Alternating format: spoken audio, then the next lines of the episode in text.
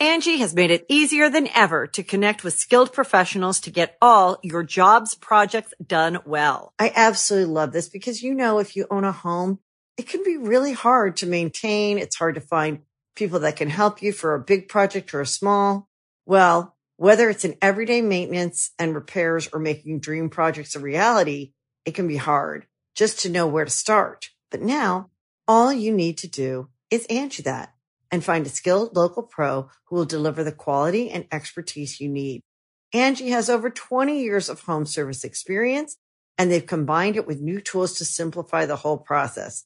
Bring them your project online or with the Angie app, answer a few questions and Angie can handle the rest from start to finish or help you compare quotes from multiple pros and connect instantly, which means you can take care of just about any home project in just a few taps.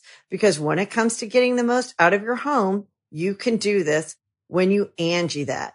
Download the free Angie mobile app today or visit Angie.com. That's A-N-G-I dot com. Going In Raw is now a Castbox original. Castbox is the fastest growing, highest rated podcast app on both iOS and Android, where you can find all your favorite podcasts. You can still listen to Going In Raw wherever you get your podcasts, but we hope you'll give Castbox a shot. We think it's the best. Hey, Brendo, Steve here. And Larson. I'll do it this time.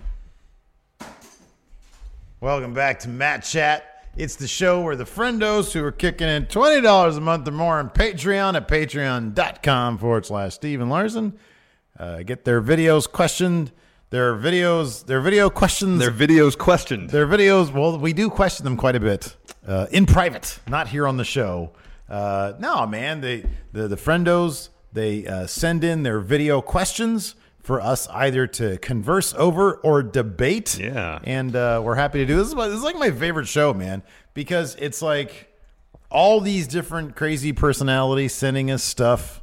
I, I think it's fantastic. It's a real. It's a real. It's a real show, Steve. It's a real slice of the friendo community, uh, given uh, human form uh, and its good representatives.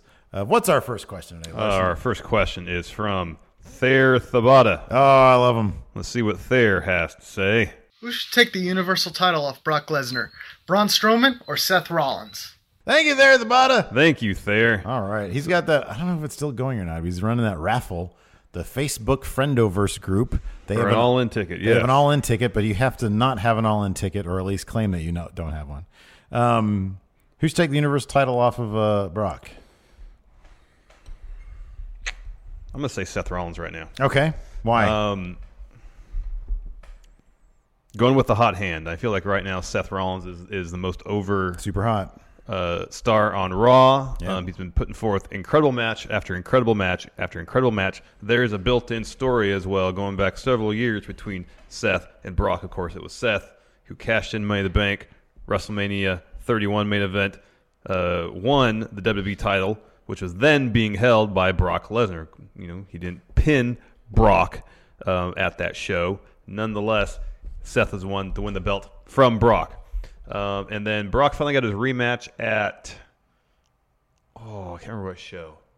He was beating the heck out of Seth Rollins. This is when Seth was still champ. Tossed him all over the place. Match was interrupted by The Undertaker. Brock never got uh, his his chance to pin Seth Rollins in the middle of that ring. You can bring all of that up. We haven't seen those two cross paths, I don't think, since that match, which is two years ago, or if not more. Um, uh, given the backstory between the two of them, given uh, the, the the the insane level Seth is operating on right now, I feel like we, he could pull a really good match out of Brock, like AJ Styles did back at Survivor Series. Um, and say if this happens at SummerSlam and this is Brock's goodbye, um, I think I would I, I'd feel more confident with him in the ring against Seth uh, because Seth can pull a decent match out of him. Um, and I worry that if Brock knows he's out the door, he's going to do what he did at WrestleMania 20, kind of lay a dud because he doesn't care. Yeah, that's he doesn't care. So for the quality of the match, Seth Rollins. So I'm yeah, I, I I agree with that. It would definitely be a better match. Um, I'll I'll, I'll I'm going to say Braun, and I'll tell you why. I think Braun and the company would benefit more from him being the guy. Look, whether we like it or not right now, there is that thing about beating Brock Lesnar. They've made it into a thing, and it's kind of annoying because it could it shouldn't be that way. Yeah. Seth's history with Brock is muddy enough to make that less of a thing with Seth Rollins. We know Seth has already had the WWE championship. We know what he did to get the championship. With Braun, because he hasn't climbed that mountain yet of world champion, I feel like he needs one huge feather in his cap for his career to really skyrocket the uh, the way that it, it should, the way that the WWE can really profit off it. Um, and I think I think you're right about Brock Lesnar probably saying goodbye. I think he's going to be gone. It wouldn't surprise me if he was gone for a long time, maybe even ever, maybe not. I mean, they offer him a lot of money and they've got a lot of money now to offer him. But I think his next loss is going to be the biggest the biggest uh the biggest victory for whomever beats him Yes. It's going to be, you know, you got the Undertaker streak wrapped up in, in Brock beating Roman all those times and all those people that Brock has beaten on the way there, including Braun. Yeah. I just feel that because Seth has so many accolades to his name, his resume is so stacked, and Braun, while it's still impressive, still lacks that big thing. I feel like for the company, for Braun, for the story all told together, I think it makes it for me. I think it would make more sense for Braun to start really putting some some big accolades on his own resume. Beating Brock Lesnar would be the way to do it. Um, here, here's one other aspect I think uh, that I may prefer about Seth winning. Um, it's a few months back, but he gave this really impassioned promo about how when he won the title the first time around, he did it the wrong way completely. Oh, sure, and yeah, And if he were to beat Brock, If they built- everything would yeah. kind of come full circle. if for they and, and here's the thing i would mark out huge if they made that the story if Mm-hmm. they if they really did i'm not sure how much they want to play around with his with his past as a heel i'm not sure how much they want to bring up because there was a lot of stuff going on they had the triple threat with him and john cena and brock lesnar they had a lot of stuff going on back then that was I'm- before Seth was uh, with Champ. um, yeah, no, I know, but Oh, okay, you know, okay. still like his Yeah, yeah. history with Yeah, Brock. Lesnar is what I'm talking about. Um, so there was like a lot of stuff. See, you say that, and I, and I was like, okay, I that that's fine. If you were to ask me when he did that triple threat with with Brock and John, was Seth champion yet? I just said I don't know, maybe was he still Mr. He was still Mr. Money in the Bank, right? Yeah, Brock was Champ. Yeah. I would have said, yeah, I don't know, maybe. Who knows?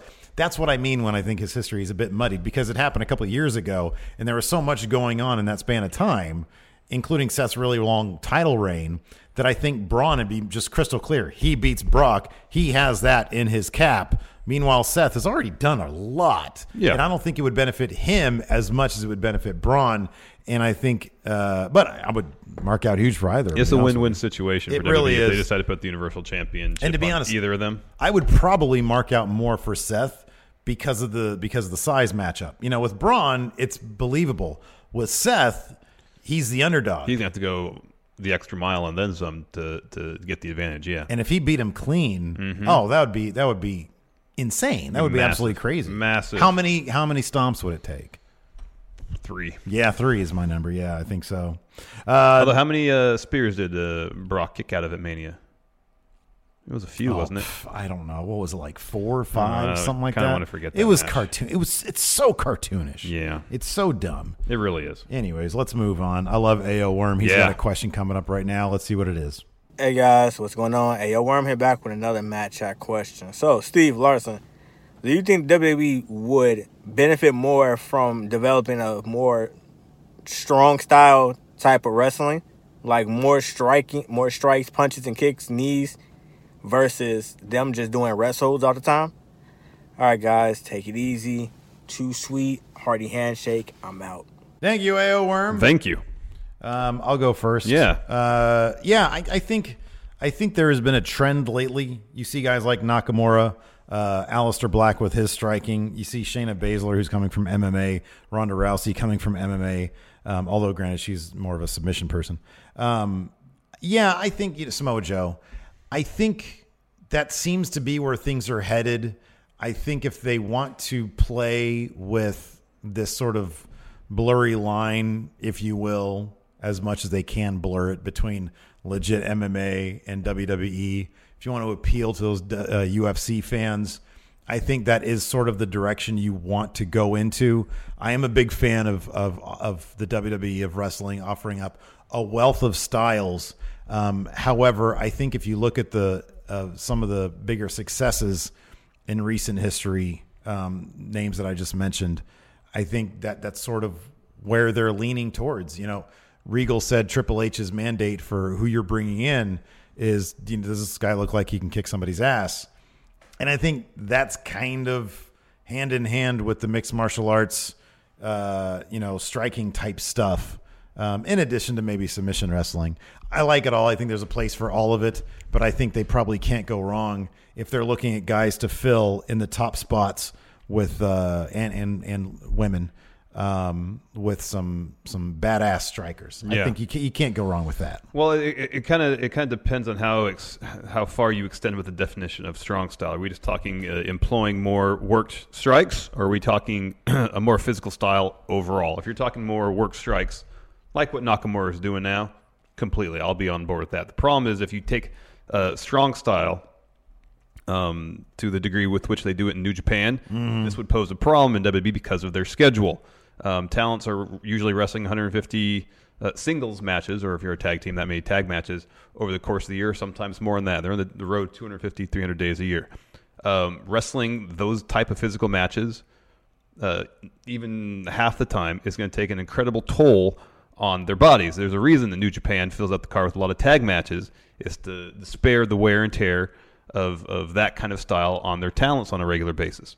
Um, and that'd be my primary concern if they start working a stiff, strong style, um, is that injuries would mount quickly. I mean, they're you know, given how uh, far the WWE style has already uh, gone the last few years, we've seen a rise in injuries. It seems like, um, you know, Seth Rollins has had two knee injuries in the last what three, four years because he wrestles a really high impact style. Yeah, but that's not. He doesn't wrestle strong style. I'm not saying he does, but he wrestles a high impact style and doesn't dial it back for house shows. Yeah, but if you look at the hold on a second. Wait, last house show we went to, they were they- like they they were it was it was uh it was uh Rollins and Oh, and Ambrose. and Ambrose Ambrose versus, definitely dialed it back. versus The Bar, and they were just like you know they weren't even coming within right. six inches All of striking I'm each other. He's, he'll still do like he'll still do his his his kind of trademark moves. yeah. yeah. and some of which will take a toll on sure, the knees. That's yeah, what I'm trying to say. I'm not saying they're taking yeah. Um, and that would be my my my my my lone hesitation about going. I mean, you can start to. I mean, we've seen it over the course of, of, of probably the better part of the last decade. We can go back to when Daniel Bryan came around, around WWE in 2009, 2010. He was employing a lot of strikes. Um, this isn't an, a, a, a, a recent change. There's been an evolution. Um, in terms of making maybe some aspects of the WWE style a bit more believable, a bit more MMA inspired. Um, so that my lone hesitation is just how stiff, how far do you go with it? You know, you start doing top rope dragon suplexes, you know, like we saw Kenny Omega and Okada di- do in their first Wrestle Kingdom match. Oh kind of yeah, I mean, look when you're when you're going to that, I mean, yeah, there there's there's strong style working stiff, and there's you know there's a striking. See, I I would think, and I have no idea. We should bring Adam Mayhem on the show to ask him this, um, or he can just send us a super chat one day and let us know. that cracked me up during your show with Luchando. And he said, Adam Mayhem, you know, fill us in on the info. $2 super chat, Adam Mayhem for champ. And then just a regular chat. Well, here's the detail. God, I love him. Anyways, um, is is a striking based offensive set for a wrestler a safer way to go because you're controlling your strikes. You're Yeah. you're the one sort of in control of them as opposed to, you know, uh, offense that sort of throws people around power based offense where you're doing power bombs and choke slams and stuff like that, which, you know, when your body's hitting that mat It's probably not feeling very good. Yeah. As opposed to me, you know, chopping you right here or giving you a forearm right here. Yeah. Which yeah, that's that sucks, but you're not doing any long term damage and you're not really, you know, does it hurt? Probably. You know, are you gonna wake up the next morning hurting? Well, yeah, but probably not as bad as like a power bomb or a choke slam. So I don't know. I, it kind of depends on on strong style. Like, yeah, with their schedule, would they wrestle the kind of matches that you see in New Japan? Pff, probably, I hope Yeah, not. yeah, they couldn't do that. you, you don't want to get People injured. get hurt all But the then if you look at the if you look at a lot of the injuries that have gone out, what what what did Samoa Joe have when he was gone? He, a lot of knee injuries, a lot of like you know, a lot of knee injuries. Um, I'm not sure if the injuries that have happened have been a result of a stronger style. No, I don't know. I, I'm not saying that's the case that it is. But I'm saying the injuries that have come about. It just feels like there's a lot more, especially knee injuries. Yeah. But maybe we're- we're just more in tune with the product, and and and, and maybe Mm-hmm. their WWE is just actually, uh, like giving those people time off. Yeah, no, that could be hurt. Everybody should just wrestle like Baron Corbin. Can we just agree to that, please? All right. Okay, good. Uh, next up, we've got oh my favorite Mat Chat name, TNA for life. Larson, hold on a second before I run this. TNA, Cruise of Jericho, a partnership for the ages. Again, I have to say, I told you so. no, you said you were running about the possibility of Jericho actually going to Impact, not that this they would. is ste- if you don't think this is stepping the toe in the water. Chris Jericho's helping a friend out. That's all it is. What friend is he helping out? Don Callis. Oh, he'll help him big time by showing up on No, he's Impact. not he's- Let's run this question from No. TNA for yes, life. Yes, yes. Here's from TNA for life. What's up, friendos? It is TNA for life here for another Mat Chat question. And Stephen Larson, I want to know if you could pick one person in the whole WWE, 205 Live, NXT, the whole WWE umbrella to win the Money in the Bank men's match, who would it be? You know, it doesn't have to be someone in the match right now. It could be literally anyone in the WWE. For me, if I could pick, it would either be Kevin Owens or Pete Dunne. I feel like those two guys would just, you know, they're the perfect like opportunistic heels to hold that briefcase. I want to know who would you love to see hold that briefcase and have a nice run with it. Thank you very much. Too sweet, hearty handshake. Peace out. Thank you, TNA for life. Thank you, TNA for life. Oh, I got to go first, don't I? uh, no. I Yeah, go- I you went first last time. I go first this time. Oh yeah, okay. we did Fair it. enough. We did it backwards. The first question. Fair enough. Um, I still like my booking scenario I pitched a long time ago of, of Nakamura, Shinsuke Nakamura, being in the Money in the Bank match, um, uh, rather than facing AJ Styles for the WWE title. Instead, say have Samoa Joe facing AJ Styles. Um, Nakamura wins Money in the Bank um, during or after, probably during the main event, AJ versus Joe. Low blow, cash in, Kinshasa pins him, pins AJ Styles in the middle of the ring. Yeah. I thought that'd be the, a great way to continue the feud. Yep. Thought it'd be a great way to get heat on Nakamura as a heel. I thought it'd be Mm-hmm. a great way just to build the story up. They've been doing a pretty good job. The contract signing Oh, yeah, I think segment this good, last yeah. week was really fun. Yeah. I just thought this would have added an extra dimension to the storyline. It would have fit in with Nakamura's current character. Um, uh, I, I just thought that would have been fantastic. Yeah, I think that'd be really good. I like that answer. Um, I'm going to go, however, with the real rock and roll of Finn Balor. I think uh, Finn kind of needs something. I don't think he's going to win. Um, I would No, love to. his s- money in the bank moment on Raw. Yeah, I would love to see that happen. I don't think it is. Um, I do still think that Vince could wake up and say, "I want to change it to Finn." I Finn." feel like it's more likely he'll do that with Joe at this point. I feel like Finn needs something that resembles a, a title, a win, a real win. Um, even with Seth Rollins, I feel like their latest uh, sort of sort of pseudo feud um, really sort of did a lot more for Seth than Finn. Mm-hmm. Finn had sort of a sneaky win, and then Seth picked up a couple of victories on him. Um, so I, I think Finn kind of needs that thing. It would open the door, perhaps, for him uh, to either go tweener or full heel. Um, yeah, I, I really would have loved to have seen. I, I would would really like to see Finn pick that up. I think the crowd would, would really love it, and it would give him something that he, he just needs. That, and on top yeah, of that, yeah. I think it'd be great if he said, "Hey, you know what? Guess who's going to be in the main event at WrestleMania? I don't care who has the title next year, but I'm going to be the challenger and then there you go. You know, then Yeah. you can set that up. Yeah. So uh, I, I like that. I always like that scenario. I wish they would do that at some point. Oh, I know, say- me too. And I'm hoping if uh, a face wins Money in the Bank um, in either of the matches this year, that uh, uh, that that that person does that because I think Are just, faces above? I wonder The if- opportunistic if, cash in? If we're at the point where faces are not above. it takes the right face though. Like Yeah, if Braun right. were to do it, yeah, it would make all the sense in the world. It would make all the sense Yeah. for Braun to do it. Like if if yeah, if he's going to cash in on Lesnar, if he if he say the main event of SummerSlam is Seth versus uh, Lesnar, and Braun by halfway through just cashes in, power slam to Brock, he wins. Crowd would pop huge. Yeah, you're probably right That's about fine that. for Brock, but like say if Bob Roode did it The pro, okay, so here's the without without like a heel turn attached to it, it'd seem weird. yeah, it would. Or Finn for that matter. Although Finn could, I think Finn could probably pull it off. I'll put it this way: if it's in the middle of a monster match and it was a Bob Roode or a Finn, see if the problem with Braun doing it during a Seth versus Brock match is that we're going to want Seth to win that. Braun will kind of spoil that. I'm not huge on that. If Braun did it during a Roman uh, Brock match, yeah, yeah. the way Seth did it, people would pop huge because Yes. you're getting out of the worst case scenario. Yeah, either of those guys yeah, yeah, winning. yeah. Yeah. Yeah. So it can happen. Uh, next up, we've got Broken Steve. Let's see what he has to say. Another money in the bank question. Hey friendos, Broken Steve here, back with another Mat Chat question. My question for you this week has to do with Money in the Bank. What would be a better scenario? The Miz winning and going the entire summer fighting Daniel Bryan for the WWE Championship, or Braun Strowman winning it and going the entire summer walking on random people's farmlands trying to find Brock Lesnar? Alright, thanks guys. Thank you, Broken Steve. That Thank question Broken was wonderful. Wonderful. You go first this time. That was the laziest.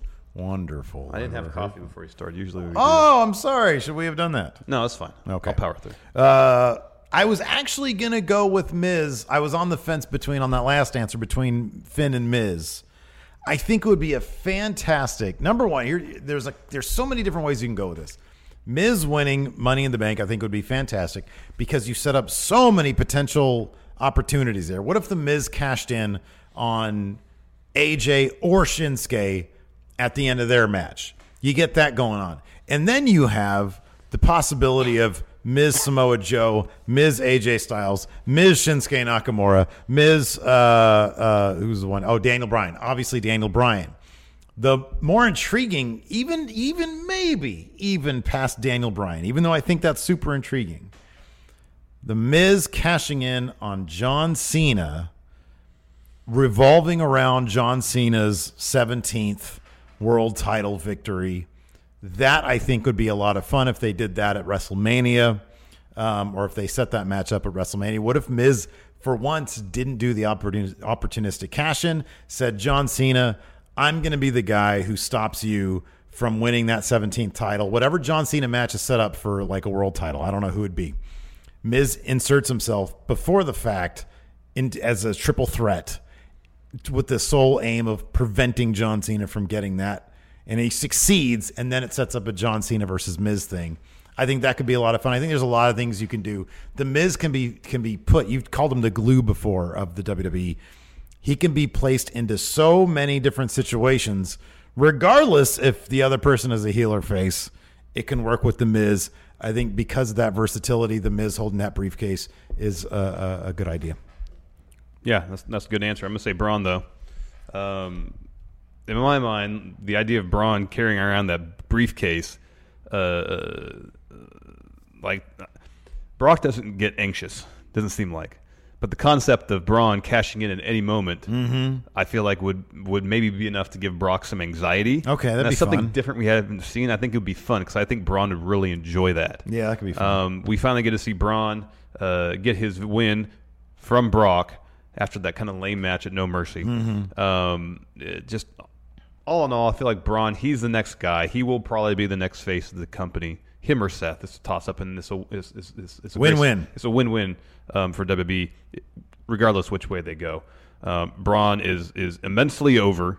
Is Roman? uh, Are, are we past the point of Roman being in the conversation No, for I- face of the company? I- I- he's I- lurking in the background. Yeah, he? he's behind Seth. Right, you know yeah. that gif of Seth going from behind Roman instead of Roman is doing this. Yeah, that's good. That's what it is. That's good. No, I mean as long as, as Roman is employed by WWE, As I long as he has a heartbeat, possible yeah. Vince will say he's still my guy. Yeah, you're probably right about that. Uh, next up, oh, Mr. Dope is is really curious about a certain constable in the WWE. Let's see what he has to say. Hey, friendos, it's Mr. Dope here. I'm trying to figure out what the fuck they're doing with Baron Corbin. It seems like they're wasting him to me. What do you guys think? Thank you. Thank you, Mr. Dope. Thank you, Mr. Dope. Man, I wish we had an answer for this question. What the f are they doing with Baron Corbin? They're making him uh, uh, a peace officer. Let's let's let's let's, An let's, advocate. let's do a quick recap of his time on Raw since the proxy. superstar shakeup. So he quickly was put. Hold on, but before pre shakeup, not to interrupt you, pre shakeup, we had heard in the rumor mill, and obviously was a load of BS that they wanted big things for him. They were going to push him. Well, I mean, he he's got an official title within the WWE now. That's a pretty huge development, yes. Okay, so you're Of course, it was preceded by a, a, a, somewhat of a feud against No Way Jose. Yes, it was. I, I still go back to him and Jinder showing up on Raw on the same time, superstar sta- superstar shakeup. I thought, I thought a million different ways that the roles would be completely reversed. Number one, I would love to see a Constable Jinder. I think oh, that Oh, would that'd be great, That yeah. would have been hilarious. Gert Engel, go talk to those girls and tell them that they lost. Anyways, that could have been a lot of fun. But we have Baron Corbin, the constable. Constable Corbin. I thought their roles would have been switched. Jinder has a high profile match with Roman Reigns, which he's going to lose. Oh yeah. Um, unless, unless, hey, unless, you know, that's one thing we forgot to mention during our Raw review is Roman keeps on going back to what has Jinder Mahal done. Yeah, what the heck? I'm like, he was just United States champion, and before that, he was WWE champion. Yeah, man. What have you done? I know. Anyways, um, getting back to Baron Corbin, I don't know. I don't know if if it's a matter of they want to be high on him, and he just keeps on uh, peeing in somebody's duffel bag. I don't know. I don't know if they're if, if who's put off by him. Um, I honestly don't. You know how we've talked about we talked about this on Count Out yesterday. How Alberto Del Rio in person seems to be a very charming individual. It just doesn't really come across on TV, in our own experience, anyways. And I'm like, I wonder, speculation, if that's why he's always been able to succeed. Because in person, when you're there with the guy making the decisions, it's like, Yeah, he- he I off want as very charming, yeah. big things for this guy. Yeah. I wonder if Corbin's the opposite.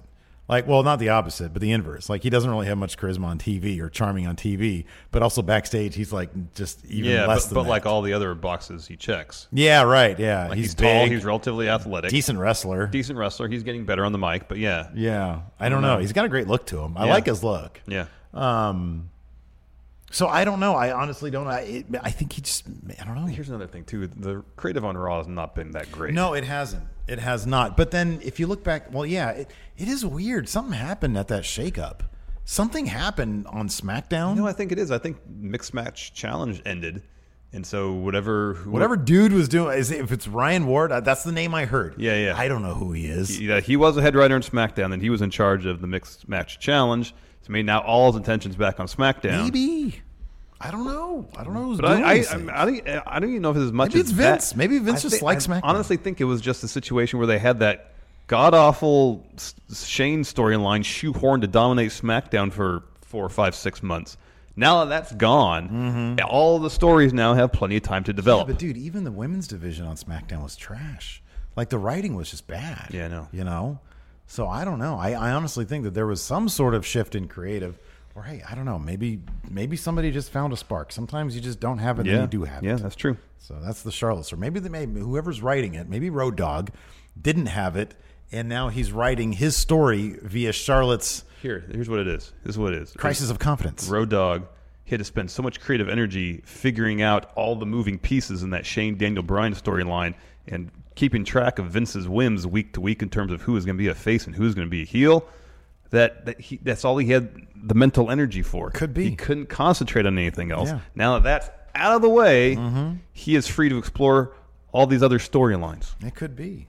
What if he's like freaking Orson Welles, man? Could be. He's he's giving us the Citizen Kane of wrestling right now. Could be. Could be. Could be. Citizen Kane. All right, next Next from Bo. B B O. All right. Hey, friendos. Um, BO here. I have to work on that.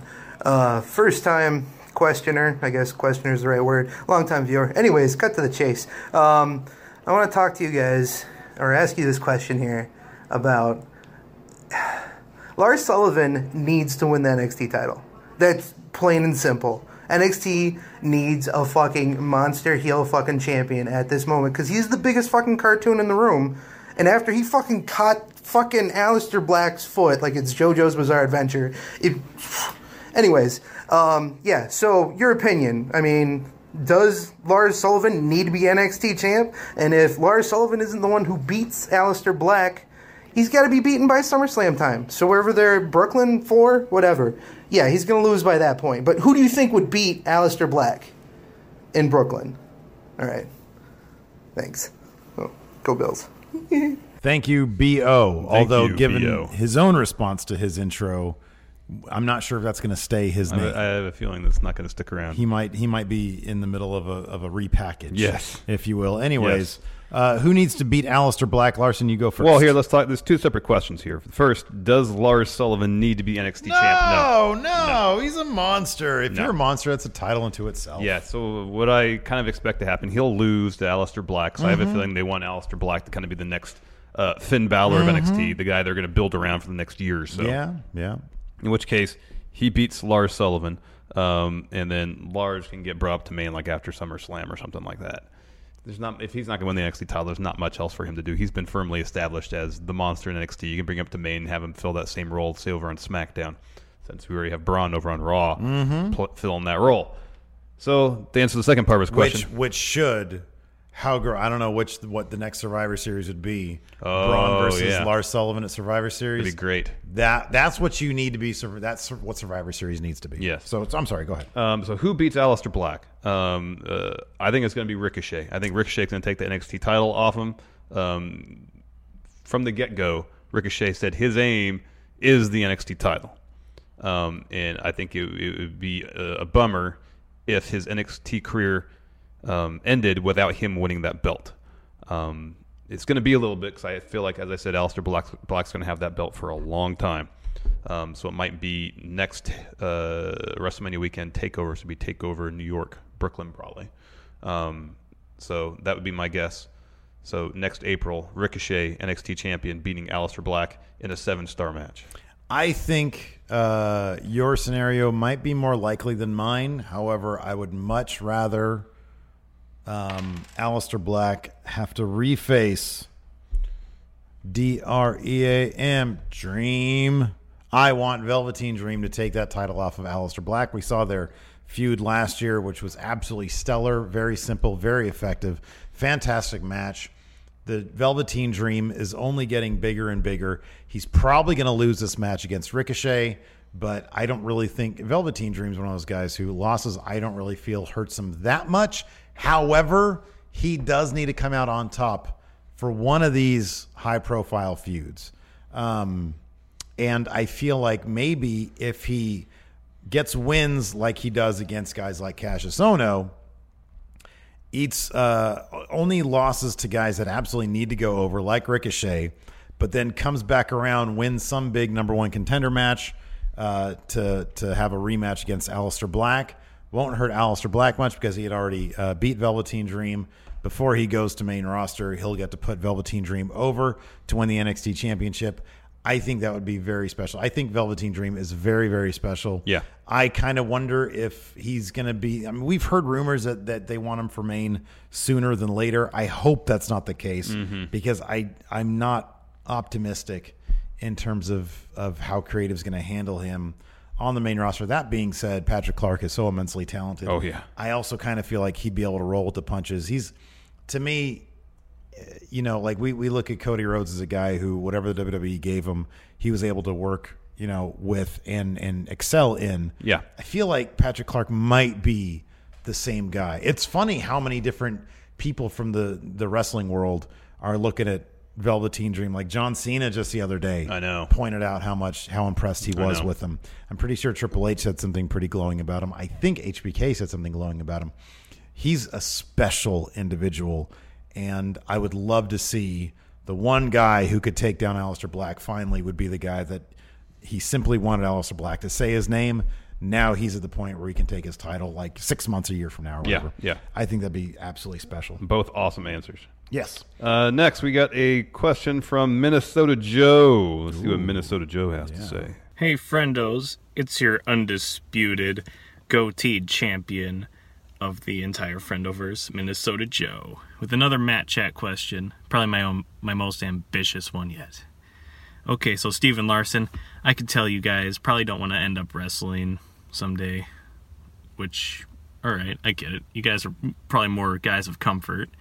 You know, you probably don't want to take bumps and stuff, but imagine you get sent to a dimension where WWE, New Japan, all the wrestling companies come together and they're all best buds. You know, Matt Riddle's handing out joints to everybody. They're all friendly, and uh, every they all say to you, Steve Larson, we want you on our card for WrestleMania Kingdom of Honor, whatever the hell the show's going to be called, and you each get one singles match of any opponent uh, who's alive today any wrestler who's still living you get to uh, face and then you get to face any tag team together for the main event choose wisely let's see what you guys come up with thanks friendos Thank you, Minnesota Joe. Thank you, Minnesota Joe. Wow. So it's Wrestle WrestleMania Kingdom of Honor.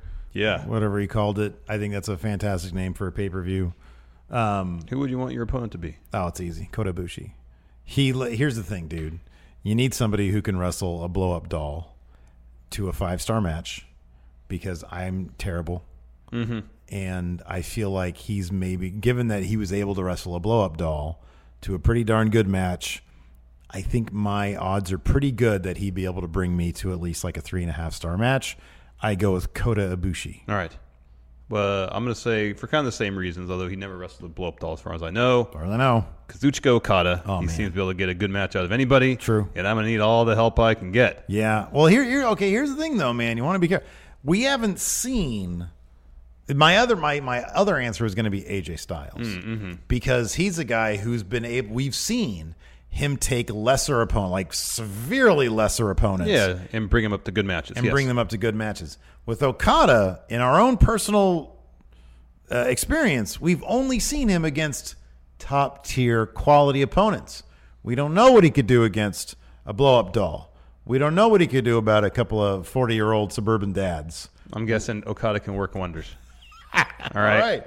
All right, I'm just Utmost saying. confidence in Kazuchika Okada. Now, the second part of this question is a tag team that we will take on collectively. Since I'm taking on Okada, Yeah. I need uh, uh, something a little easier for my tag match. Okay. So I want us to face Yano and somebody else. Oh, wow. Okay. But Ishii's kind of a hard hitting guy. Yeah. So I don't want I don't want I don't want Yano and Ishii. I need something a little easier. Let- Can I just throw this out there really quick? All right. Can we get Yano and Taguchi to team up? Well, wait, this is across the wrestling world, Yeah. right? How fun would a New Day match be? Oh no. Undisputed era. There we go. That's it. Undisputed era. I love it. Here's the thing. It'd be, but it would be a six man. Yeah. It'd be You, me, Luchando. Exactly. Against Adam Cole, Kyle O'Reilly, Yeah. and Roderick Strong. Oh, there you go. That's it. That's, That's what it. you do. That's what you do. That's perfect. Heck, toss a New Day in there too. Can we can we can we book that uh, as a as a pay per view special event? Yeah. What do we what did he Wrestle- call it? WrestleMania King Wrestle Kingdom Mania Kingdom Mania of Honor, something like that. of Honor, and then just book like ridiculous matches like Yeah, that. that's great. I think that's a good idea. Larson versus Okada. Steve, versus, Kota, Ibushi. But I'm going to be dressed up like a blow up doll. There you go.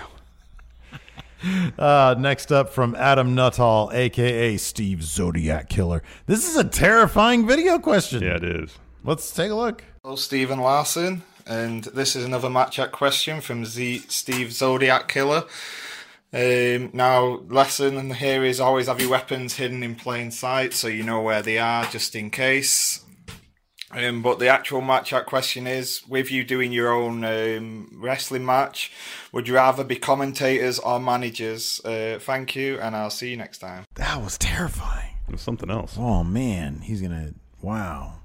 Goodness. Anyways, get um, that guy in the no fly list.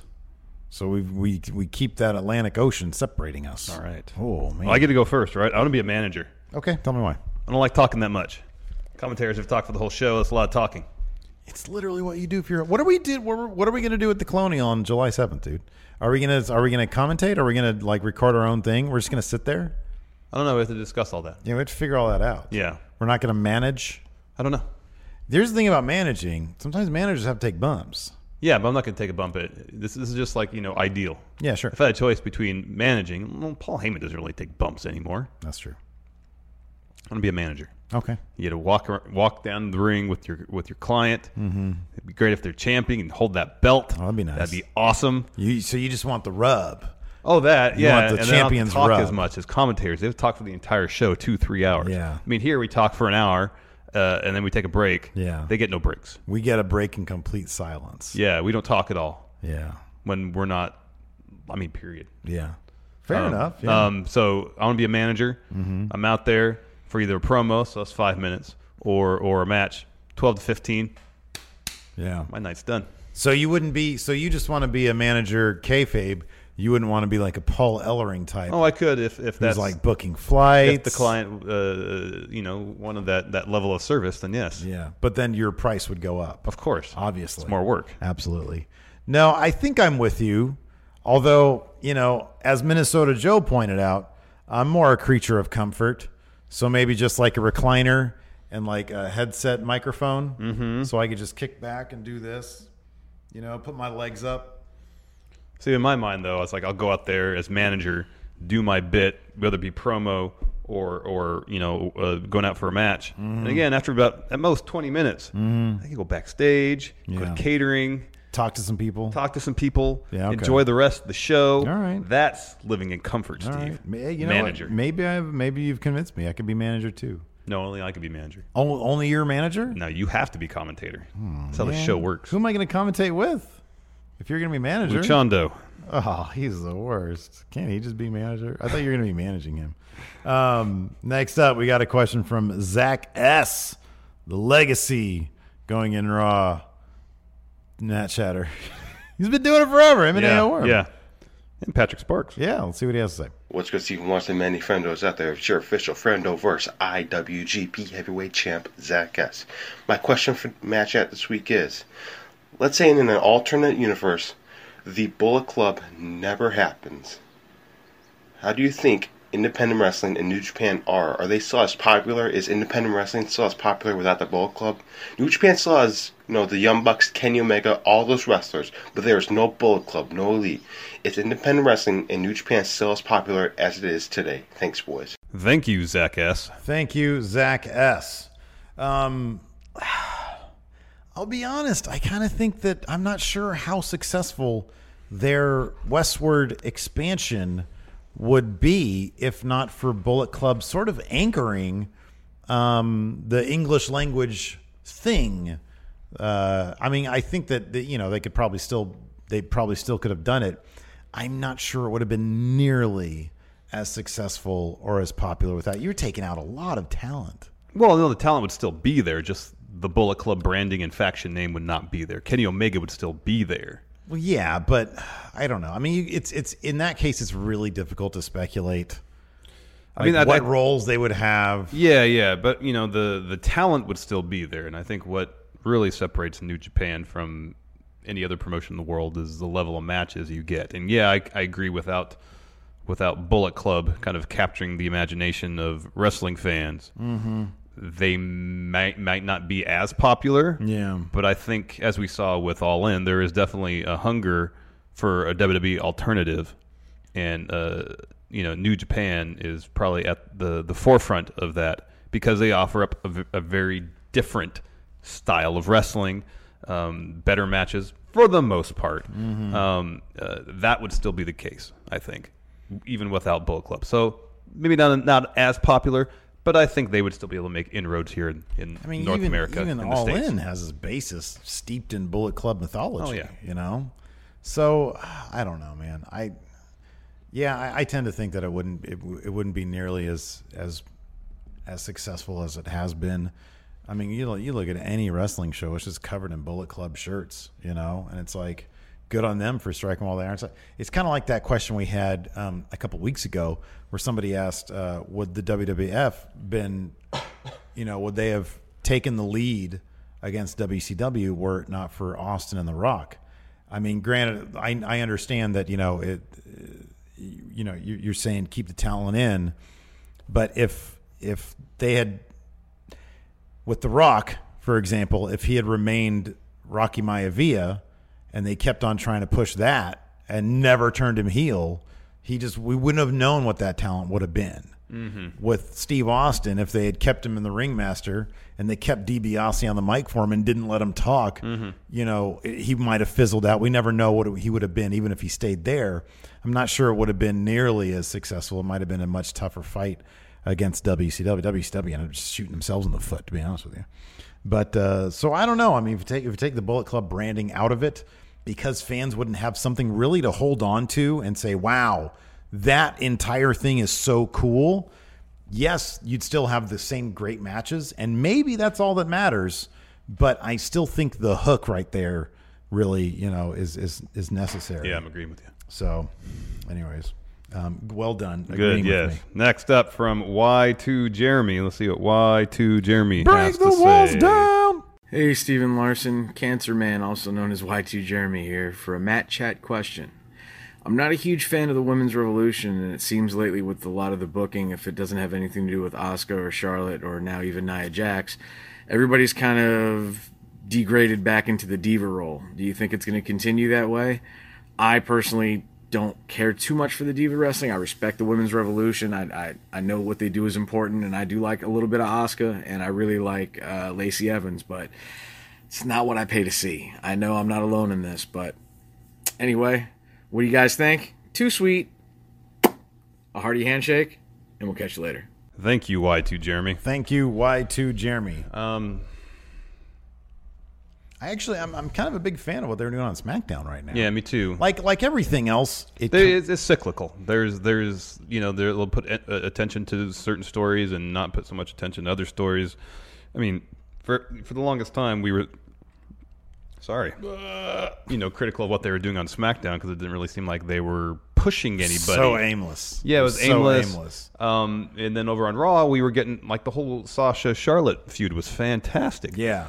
Um, and wh- so right now on SmackDown, we're really into it. Mhm. While on Raw, like Oh, this whole I Nia Jax stand- Ronda yeah. Rousey thing, even before that, like the Nia Alexa Bliss thing. Oh, I can't stand the like how they're misusing Sasha and uh, and Bayley.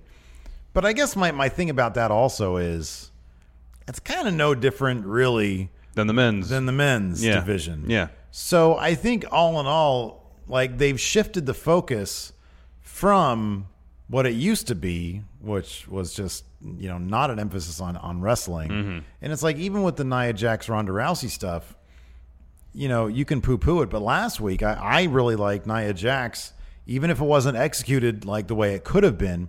Nia Jax putting on a clinic to demonstrate that Ronda Rousey didn't never have faced anybody like her before. in the ring Yeah. in competition, you Yeah. know, using wrestling to get her point across. Mhm. And so they're using the actual concept of wrestling to get their stories through when it's done right. Yes. We've seen when it's done wrong and it's Alexa Bliss, you know, talking crap about Nia Jax behind her Mhm. back and Mhm. it's just cringeworthy. Yeah. Alexa Bliss and Bayley, this is your life. It's totally cringeworthy Yeah. and it's not where they should be going. And so I don't know. I, I'm I, I I like what they're doing. I think it's no better or worse than what they're giving the Yes, men. yes. which is kind of the whole point of the thing. Yeah. Um, well, I mean, like uh, in terms of the the the varying degrees of quality across divisions, across shows. I mean, I made this point on the SmackDown recap this Mhm. past week. Compare the Carmella Asuka segment on SmackDown, where Carmella was going to show the true Asuka. Mhm. Compare that to everything they've been doing with Sami Zayn and Bobby Lashley. Yeah. The Lashley Zayn stuff has been awful because it's it's it's not grounded in competition. Yeah. Whereas the Carmella Asuka segment was really good. Yeah, totally. because it was all based on competition. Mhm. Yeah. Yeah. So uh so yeah, I don't know. I I you know, it, it's I like it when the creative's good. I don't Mhm, like it when the mhm. creative isn't good, and that's kind of the same thing I can say about the That's men as across the board, though. Yeah, pretty much. So Uh, our last video question before we get to three text questions comes from Patrick Sparks. And it's his birthday. Oh, happy happy birthday. birthday, Happy to birthday. Patrick Sparks. Hey, friendos, Pat here. So, couple of things. One, pretty pumped for Mayhem versus Ryan for the H title. That's fucking awesome. Congratulations on all that. Two, it's my birthday, so that's really cool.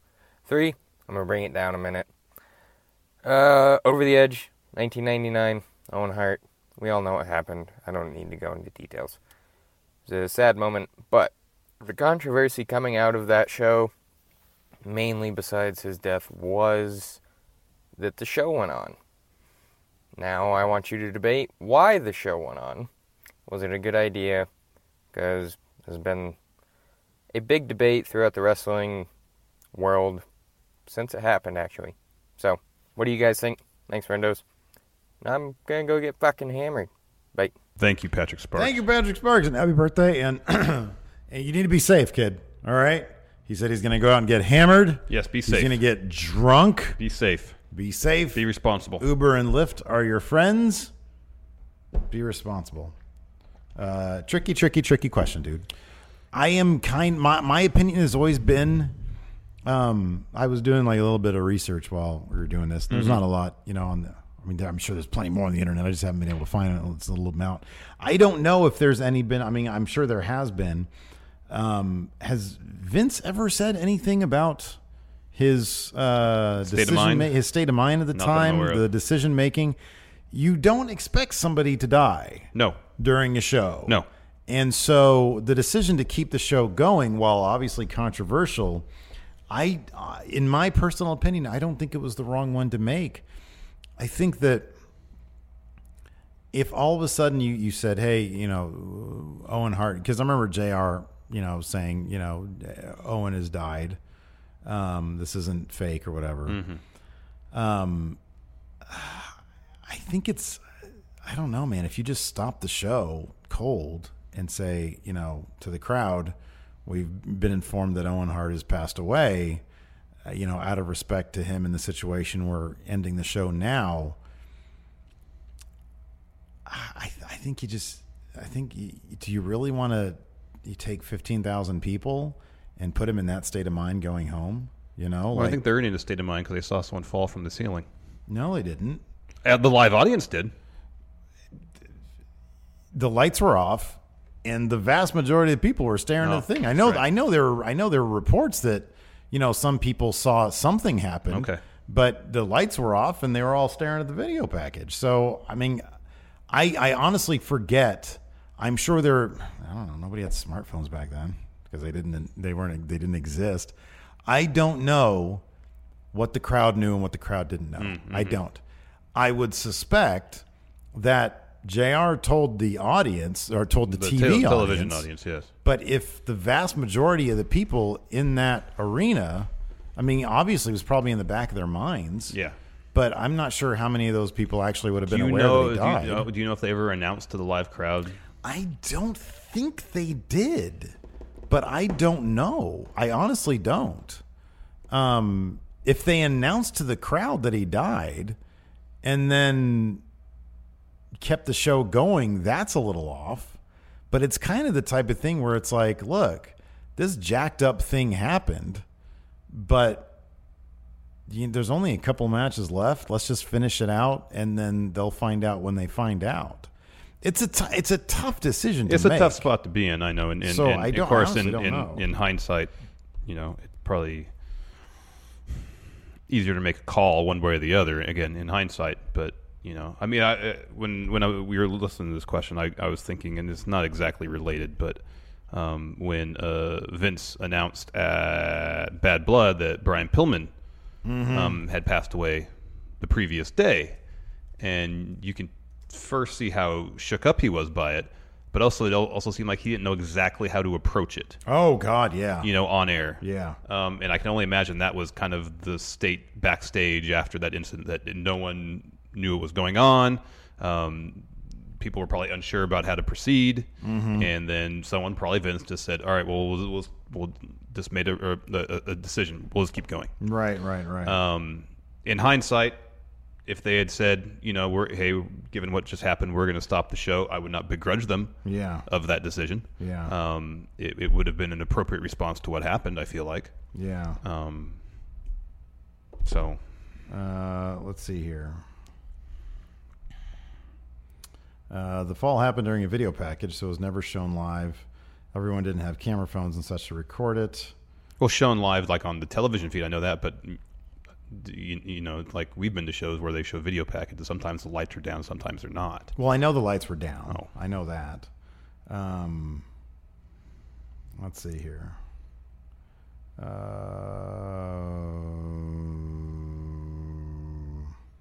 I'm trying to. Somebody posed the question here. I'm just in like a, a message Yeah, yeah, board yeah. here. If the live crowd was uh, Aware of. was aware of it. Um, okay, so this person claims that they were there. I was I was 17. We were 20, 30 rows behind the announcers table. It was a weird experience. We had no idea what was going on, but obviously something had went wrong. Um, we had no idea what we were witnessing. Barely saw Owen fall. At the last second before he hit the ring post and the ropes, we noticed him in the air, but had no idea what was going on. Didn't find out he had died until I got home and saw it on the news. So it doesn't say if, if that guy is to be believed, it sounds like, Like they didn't had- announce anything to the arena. Right, exactly. Um, so I don't know. I it, like like we both said. You know, it's it's so easy to play. You know, armchair quarterback or whatever. But uh, but I don't know. I, don't know how you tell people, seventeen thousand people, including kids. Like that's a conversation that should go down between parents and. You you know bringing kids out there. And you, you know we've got we received word that Owen Hart has passed away. We're stopping the show out of respect to him and the situation and the workers in the back.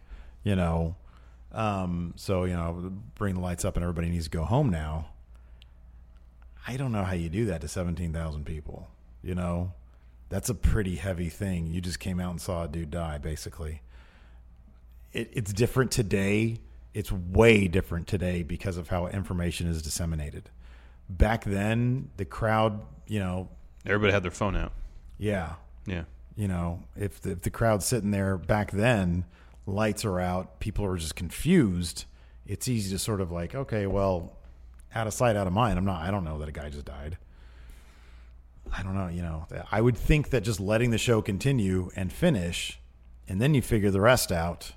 It's like you know, just let the people enjoy the show. They go home. They figure out on their own time. I kind of feel like that's the appropriate way to go. I totally understand the other point of view. I totally get that. I mean, Jeff Jarrett apparently in his book or somebody's book said that he was essentially shoved out the curtain to go do his thing Mhm. As Owen was wheeled past him. Yeah, that's Which is horrifying. Horrible. If you were wheeled past me, Yeah. I'd get your hands off me. I'm going to go see him. Yeah. You know, Yeah. I mean, it's, if you're that's in a another- situation, and yeah. that's another aspect. Is is is you know, uh, from my understanding, Owen is pretty well liked backstage. Oh, yeah, yeah, he was loved, And, and for you know, I don't know how many matches were left on the card, whether it be two or four or one. Mhm. That's got to be tough for any performer to have to go out there Oh, after yeah, absolutely. seeing what they saw happen. Yeah, no, first, absolutely, yeah, and I can't like, you know, I'm not, I'm not saying there is a right answer because I don't think there is one. Yeah, I don't think there is either. I mean, you know, the 17 or 15,000 people, whatever it is, 17,000 people or 15,000 people or 10,000 people in the crowd. Um, I, I don't know. I mean, I, my inclination is to say, yeah, let the show continue and then and, and go from there, as opposed to letting 10,000 people go home in, in shocked silence. You know, I don't know. What, I mean, what do you think? I mean, uh, even if they didn't see the fall itself, they saw the the aftermath of it. They'd see a guy being attended to by a bevy of medical staff. Sure, yeah. Uh, did they? I don't know if they tried to uh, do any sort of life support or, or, or revive him while he was out there. I know they did in the ring. They tried. Okay, so people will know in that sense the the gravity of the situation. Mhm, sure, then. yeah. So as long as I, th- I think if, if the crowd generally understood the gravity of the situation that was going on and was could understand that what was being presented, what was in front of them, wasn't being presented to them as part of storyline, but was in fact real. Mhm. That if someone had got on, first of all, if they s- saw what was going on, it's like, oh crap, this is bad. Mhm. There's already going to be fifteen thousand people in stunned silence because they might just see someone die in front of them. Yeah, but oh, but that's not what happened. Like what happened was confusion. No, I understand. I understand. know? I mean, like some people might not have been paying attention at all and to say, okay, this is strange. But you know, if, if people were paying attention to what was going on and saw what was happening Mhm. in the ring, not him falling, but pe- him Sure, trying to be yeah. revived in Yeah. the ring. I mean, there's there's. But if they didn't announce anything, No, I understand, but he- they it- just go back based on what you see. It seems pretty unambiguous that someone needs life support or needs to be revived in the ring. That's bad. It's hard to enjoy a Yeah. wrestling show after maybe seeing someone die. Yeah, no, I, I, I get you. I, I totally get you. I understand. And again, it's it's hard to put yourself in that situation. and if, like you know, granted, I wasn't there, but if I was and I saw that and I understood, okay, they were trying to revive this guy. Oh crap, this is bad. Yeah. I can't check separate that from whatever may happen afterwards. Like I'm going to be here sitting in my seat. Oh, the show's going on. That seems strange. Why? The, if someone maybe just died here, why are they doing that? And then Yeah, I'm already going to be like, know. I don't I'm- know. I can only speak for myself. no, I, I, I get what you're saying. I'm not going to be able to say, oh, okay, they're wheeling the back. I hope he's fine, and then on with the show. I, I just don't, I don't also see myself again speaking personally be able to separate. I mean, we saw a guy get set on fire, and I wanted to leave immediately at a, at an XPW show. Yeah, and but- that was nowhere near as awful as maybe seeing someone fall from the ceiling and, and die in front of you. I, I guess my counter to that is this: if the majority of the people, here's the thing: if you don't expect, it's so it's so out of the ordinary, so completely out of the ordinary to go to a show. These are wrestlers that you see. Like if you're paying for a ticket, you're seeing them put their lives at risk every single week. You know what I mean? It's so out of the ordinary. If you don't quite comprehend like how bad it was. If I'll put it this way, you're sitting there, you're watching the video package, you hear a blah blah blah or whatever, whatever happens in the ring, right? Lights come up, you see Lights come up, they start doing like life support, right? CPR, yeah. And they put him on the stretcher, they wheel him back. I would hesitate to think that your inclination would go to worst case scenario because how do you know he didn't just fall from like 10 feet up Well, as I'm- opposed to the they- entire thing? because they generally don't do CPR people who'd only fall ten feet. Well, you know, I, I don't know that. Unless they land their head and, and, and have no Yeah, vital signs. If they hit their head. My my point is this: it's so unexpected for somebody to die that I wouldn't that I wouldn't naturally think. And on top of that, if they don't announce it, like they wheel him to the back, my natural inclination is probably to think, well, I'm sure you know, I'm sure he's okay. I hope he's okay. Not I just saw a guy die. My natural inclination would be to go to the thing that would make more sense, which is, oh, I'm sure he's fine. You know, because you know it just doesn't happen. It doesn't. It's no, so rare. it doesn't happen, happen but, very you know, if I see people act, behaving in a way and acting in a way where they're trying to bring somebody back to life, Mhm.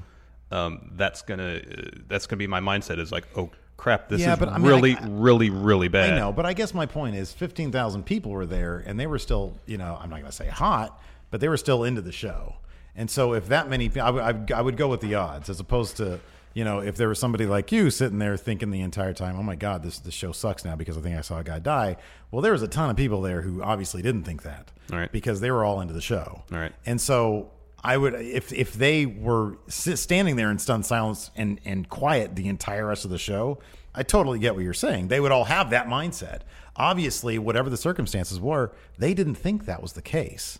And so, why would you then? I, I, I don't remember what the crowd was like after that happened because I don't remember. It's been almost 20 years since I've seen that show. So I don't know. I don't remember what the crowd's reaction was. I watched. I watched it. I watched it on the network, not the entire thing, but it was a fairly standard. It was a normal crowd after the fact. Um, I mean, I I'm not going to sit here and say uh, I remember detail for detail, but I'll put it this way: given how you know we saw the tape of the thing and all that kind of stuff, I think we, it would have gone down in history if if the crowd wasn't if the crowd wasn't stunned silence. I think like we would know that. So I don't know. I think the crowd. I think by and large, the crowd didn't know, and so I think because of that, because of that, you probably just let the show go. That's my own personal opinion. That's that's what I'm saying. Because otherwise, you're just you know you're bumming out a bunch of. They bought a ticket to be entertained, and then you're gonna say, hey, "Everybody, bring up the lights. A guy just died. Go home now." That that to me sounds like I don't know. That sounds horrible. Well, I mean, it's a horrible situation. Yeah. no, it is. It's a horrible situation. I'm just saying that's where I'm coming from. If you think that they should have stopped the show, I totally understand that. That's my inclination now. I mean, I, I understand why they did what they, they, they took the approach they did. Like I said, Yeah. it's a, it's a snap decision someone had to make. Yeah, it's, it's not like they had uh, you know hours to deliberate. Yeah. They had to make a decision immediately. They made the decision they made, and it is what it is. Yeah, I mean it's it's a bad situation to be. in. Yeah. Anyways, we got a couple of text questions now to follow that conversation up. Thomas Fox, with the fast approaching Money in the Bank, I've been thinking about big gimmick matches. Personally, I feel big gimmick matches such as Hell in a Cell, TLC, and Elimination, Elimination Chamber shouldn't have their own pay per views because it takes away from the special feel they once had. My question is should Money in the Bank continue to have its own show or should it go back to being a WrestleMania staple? Go ahead. No, because I mean, if you're having a yearly Money in the Bank match at WrestleMania, Mhm. um, Money in the Bank has developed in such a major thing Yeah, man. that to toss that into WrestleMania, it's a lot. Mm-hmm, sure. When it could, it could easily, as a gimmick thing, stand on its own. Yeah. Um, and for that reason, I think it's kind of Hell in the Cell. Yeah, Hell in the Cell should only be used for certain feuds, for certain blow off matches, for certain feuds that require it. Um, but Money in the Bank, I don't think it's such a major pivot point in the calendar this uh, in WWE now. Mhm. It makes sense to have its own show. Everything else he mentioned, I agreed, shouldn't have its own pay per view. TLC should not have its own pay per view. Elimination Chamber should not have its own pay per view, and uh, of course, Hell in a Cell shouldn't. Money in the Bank, yes, is one of the most potentially fun. It's up there, kind of with the Royal Rumble in terms of unpredictability, Mhm, and so mhm. absolutely should have its own pay per view. Tim Whalen, he says, big fan, new Patreon. Tried to submit a video question, but it was too large of a file. Uh, just a quick tip: put it on YouTube. Just upload it to YouTube and send us a link. Yep, yep. He says, My question is who is the next Theodore Long of this generation, man or woman, committed for the long haul, manager slash ref slash general manager? I could honestly see Titus O'Neil or someone like a Kevin Owens, good mouthpiece, knows the business, could flourish in that role. I'm not sure, but I mean, it, it's funny how like the role of referee and then manager was kind of relatively fluid back there. I mean, he's Teddy Long is one out of a few people who were refs and then And did managers. other things. and then general managers. Yeah. I mean, he might be the I mean, only. He mean- might be the only guy who I mean, yeah, because things these days seem like they're so uh, specialized. You're if you're a Mhm. ref, you're a ref. You're Yeah. a performer, you're a performer. If you're a manager, you're a manager. And there's not a whole lot of crossover. There's examples where there is crossover, but by and large, um, so I'm just trying to think of someone who has the longevity of Teddy Long, while also filling various roles. Mhm. I'll put this out there. She's really young, so it might not come to fruition. She's got a long life ahead of her. Paige. Oh yeah, sure. She's wrestled. She was forced to retire. it Seems like so. She, now she's a general manager. I don't see her refereeing on a full time basis. No. but I could see her filling many different roles. Yes. Should she stay in the wrestling industry for a long time? Mhm. I hope she does too, man. I think she has a lot of wisdom to impart. Yes. Um, she, I think she's been a smashing. Oh, she's been success. fantastic. She's been, she's been absolutely fantastic. She kills it as general manager of SmackDown. Um, so no, that, I think that's a great answer. That's really good. Uh, last text question from Mo, Mo master of the low blow. You could read. Okay. That's like saying his name. Suppose John Cena never left the doctor, the do- doctor, the doctor of thuganomics gimmick, which resulted in his career never taking off as it did. Who would have been WWE's face of the company during the the knots and the better part of this decade? Thanks, friendo. Well, it was it was the thuganomics angle that really got him over. Was starting to get him over. So I guess he's saying If he had not turned, well, when he crossed over into the PG territory, Yeah. that sort of made him like mainstream crossover Yeah, yeah, guy. yeah, yeah. All the kids were wearing his backpacks. Yeah. Um, if that, if he didn't do that, would somebody else have done that? So essentially, if John Cena wasn't the face of the company, who could have filled that role? Yeah. Nobody. Nobody. Not to the, that degree. Yeah, for, they probably would have tried with Orton. Yeah. Maybe Edge. Uh, Edge was good. Maybe Batista. Yeah, but I think I still feel like Batista probably would have left. Yeah, I think so. I think you're right. I think if it wasn't Cena, I don't think it would have been anybody. Yeah. I think it would have been like the weird time when there's like just no true face of the company and they have like a revolving door. Mhm. Like, they rely on their depth rather than the strength of one character. Yeah. as face of the company. Yeah, Yeah. No, I agree with that. Instead of John Cena backpacks, it would have been full roster backpacks. there you go. Yeah. There you go. Like the T-shirts they have now with everybody on them. Yeah. Anyways, I'm gonna go back. I'm gonna watch that. I'm gonna. We're gonna sign off now. Yeah. I, I'm kind of curious to see what the crowd was like after. Yeah, after I've, the I don't remember. I've, I've seen that show once, and that was the day ha- day after it happened, whenever it was. Yeah. I haven't seen it again. Yeah, I mean, it would be. I mean, I, I can only speak, you know, how I think I would have felt about Oh, it. Oh, I get your point. And, No. and, and you know, the, the the closest I've ever thing, I wasn't even that close, was seeing Supreme set on fire. Yeah. and that was early in the show, and I'm like, I'm ready to go. I do appreciate that you felt that way. The only time I've, I mean, I can't, the only time that really sticks out to me for that, see, I don't recall being, I might have felt that way. I don't recall it though. It's interesting that you do. Um, Oh, I remember that vividly. I remember, no, I remember the fire bit. I don't remember wanting to go. Um, when me and Big Jim went to go see a, a screening of one of those old cannibal movies. Yeah, yeah, yeah. And it showed like animal mutilation. I was like, we're leaving now. And then he was like, yeah, we are. And we took off. Um, it would be horrific and but interesting if something similar to happen in the age we live in now what the crap because everybody would know instantly Yeah. like that would just be a thing as soon as as soon as it was announced legitimately Oh, on TV, yeah. on tv it would uh, it would everybody would know immediately Mm-hmm. um, and i wonder at that point if they had decided to keep the the, the show going how the crowd today knowing if everybody in the arena did know because what you're saying makes sense like somebody should be able to sit there and piece it together i just feel like it was probably a whole lot of confusion Oh, it's probably That's and probably what it was. People were paying probably varying degrees of attention to what was going on. I understand all yeah that. Yeah, and so that's why it wouldn't surprise me if they just didn't think about it didn't know um, Well, I mean, I, yeah, I, yeah. People in tennis, yeah, that could be. That's entirely possible. That- like I said, I can only speak for myself. I'm kind of assuming that's the case. Um, it would probably always be. I mean, I, I'm the kind of I'm the type who, if I don't know that it's like the worst thing possible, I can probably put it out of my mind enough to be like, okay, let's finish out this show, and then man, I hope that he's okay. I'll check it when I get home. Um, but you know, I, I don't know. I don't know. It's fascinating though. But uh, and yeah, like I said, tough situation to be in for them. Anyways, that's it for the show. Thanks so much for tuning in. Until next time, talk to you guys later. Goodbye.